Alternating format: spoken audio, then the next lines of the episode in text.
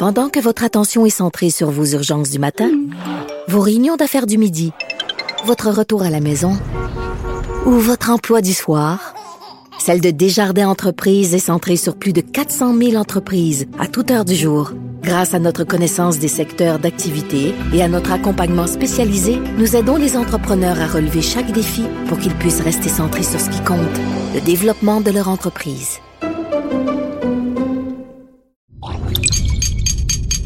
Cube Radio. Bonjour à tous.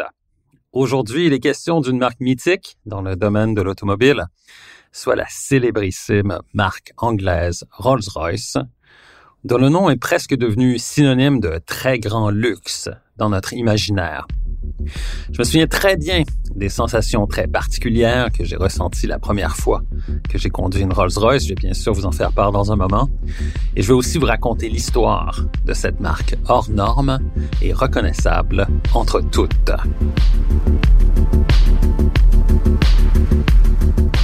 Ici Gabriel Gélina du Guide de l'Auto. Montez à bord avec moi pour cette série de podcasts au cours de laquelle il sera question de performance, de technologie, d'histoire et surtout de notre rapport avec l'automobile. Au voilà avec Gabriel Gélina.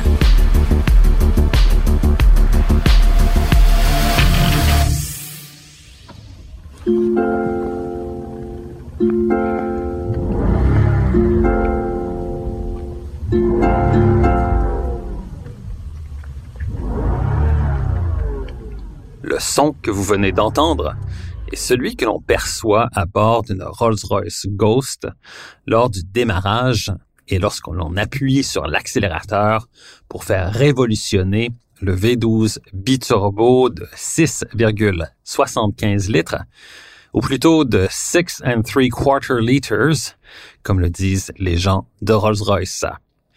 Vous avez compris qu'ici, la puissance et le couple de ce moteur V12 s'expriment dans un silence feutré afin de ne pas troubler la quiétude des occupants, même lorsque la voiture est en phase d'accélération maximale.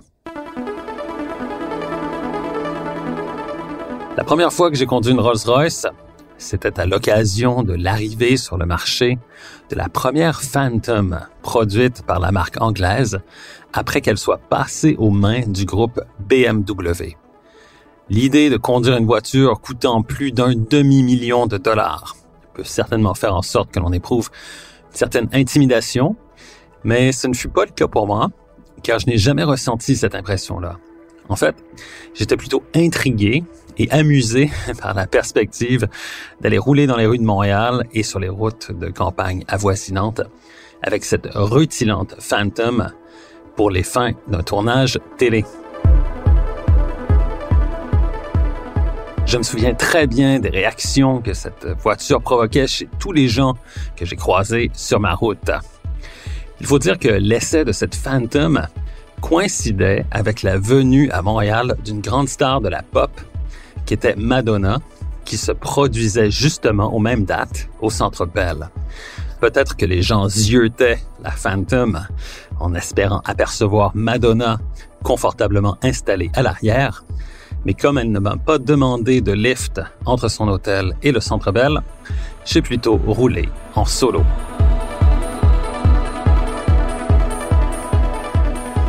Si j'évoque Madonna, c'est évidemment parce que Rolls-Royce a souvent été la marque des stars et surtout celle de tous les excès. Après tout, John Lennon, Elton John et Freddie Mercury ont tous possédé des Rolls-Royce. Aujourd'hui, Rolls-Royce fait partie du portefeuille des marques de BMW au même titre que la marque Mini et produit les modèles Phantom et Ghost, ainsi qu'un VUS appelé Cullinan, nommé pour le plus gros diamant brut découvert en 1905 en Afrique du Sud par Sir Thomas Cullinan.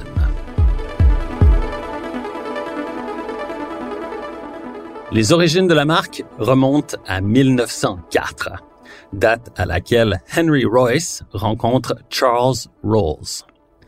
Henry Royce est alors un véritable génie de la mécanique, alors que Charles Rolls est un aristocrate passionné par les moteurs et les voitures. Les deux hommes s'associent pour fonder la marque automobile qui porte leurs deux noms, et la première voiture produite par la nouvelle compagnie est la 10 HP, à moteur deux cylindres de 2 litres, laquelle fut produite à 19 exemplaires. Par la suite, Rolls-Royce produit la 30 HP à moteur 3 cylindres, pour ensuite construire la Silver Ghost en 1907, cette voiture devenant celle qui allait vraiment donner ses lettres de noblesse à la marque.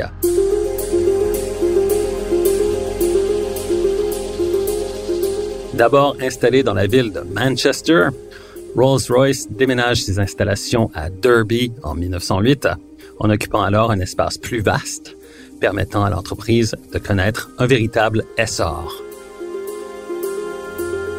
À l'origine, le logo de Rolls-Royce présentait deux lettres R en rouge sur fond argent, soit bien évidemment un R pour Rolls et l'autre pour Royce. Lorsque Charles Rolls décède en juillet 1910, le premier R passa du rouge au noir pour marquer le deuil d'un des fondateurs, et le logo était donc composé alors d'un R en rouge et d'un R en noir. Et lorsque Henry Royce décède à son tour en avril 1933, le second R passe au noir à son tour.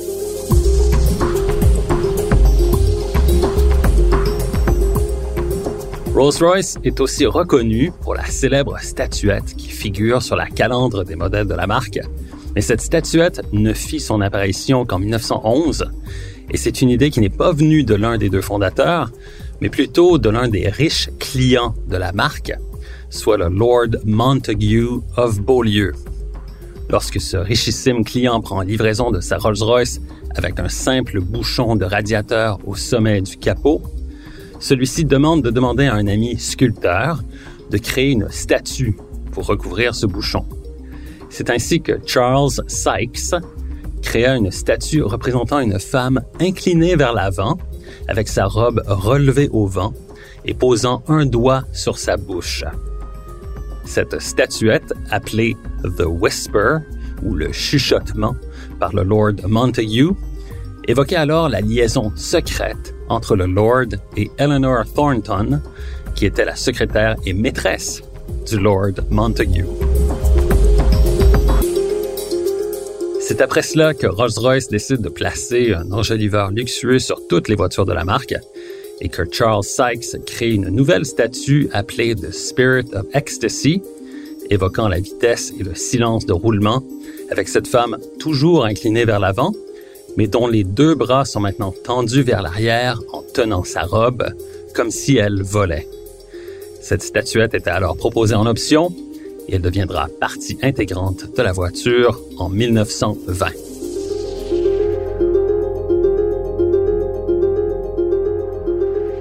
Les modèles actuels de la marque sont aujourd'hui à la fine pointe de la technologie et représentent le summum du luxe et du confort, ce que j'ai pu revivre récemment au volant de la nouvelle Rolls-Royce Ghost à rouage intégral. L'insonorisation a été l'une des priorités des ingénieurs responsables du développement de la Ghost, qui est dotée d'une centaine de kilos de matériel insonorisant dans les portes, le toit et le capot, alors que le double vitrage contribue également à assurer la sérénité à bord. Même la tubulure d'admission d'air du climatiseur a été polie afin de réduire le bruit du flot d'air, signe d'un souci du détail frisant l'obsession. À vitesse d'autoroute, on perçoit seulement un très léger bruit de vent causé par les grands rétroviseurs latéraux. À bord de la Ghost, le confort est suprême grâce à une suspension adaptative travaillant de concert avec le système de navigation et une caméra montée au sommet du pare-brise, laquelle scrute la surface de la route pour calibrer à l'avance les liaisons au sol en fonction du revêtement. De plus, les ingénieurs de la marque ont également développé le Planar Suspension System, qui ajoute un petit amortisseur prenant la forme d'une pince qui est fixé au-dessus et au-dessous du triangle supérieur de la suspension avant cet amortisseur annulant les vibrations à haute fréquence. Tout cela fonctionne remarquablement bien et assure un confort souverain à bord presque en toutes circonstances, donnant l'impression de flotter sur un nuage. En fait, ce n'est que lorsque l'on roule sur une chaussée fracturée ou sérieusement dégradée que l'on atteint les limites de cette suspension et que l'on sent quelques trépidations qui nous rappellent l'adage à l'impossible, nul n'est tenu. L'habitacle de la Ghost affiche un style qualifié de post-opulence par la marque anglaise. Contrairement à la Phantom, qui est la Rolls-Royce de tous les excès et qui clame haut et fort sa personnalité affirmée, la Ghost, elle, fait preuve d'une certaine retenue, avec un look nettement moins ostentatoire, voire réservé. Ici, les boiseries sont à port ouvert et la sellerie de cuir affiche des coutures droites plutôt que des motifs à diamants que l'on retrouve souvent sur d'autres voitures de grand luxe. La qualité d'assemblage et de la finition intérieure impressionne au plus haut point et on est séduit aussi par le ciel étoilé qui orne le pavillon du toit ainsi que par la planche de bord affichant 850 étoiles.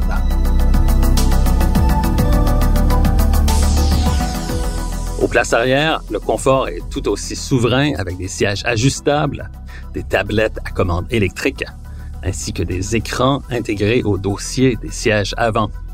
De plus, ma voiture d'essai était même équipée d'un mini réfrigérateur capable de contenir une bouteille de champagne et deux flûtes en cristal.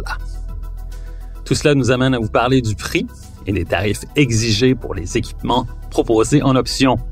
Le prix de base d'une Ghost est de 343 140 dollars et celui de ma voiture d'essai était plutôt de 461 074 dollars, ce qui représente presque 120 000 dollars d'options, rien de moins. Pas de doute possible, la Ghost, ainsi que les autres modèles de la marque, est plus qu'une simple voiture. C'est plutôt un objet de grand luxe, capable de vous transporter au septième ciel, à condition d'y mettre le prix.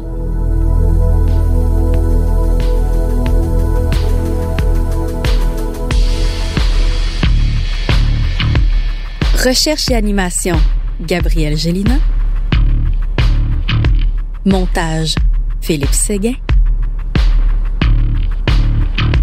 Une production, Cube Radio.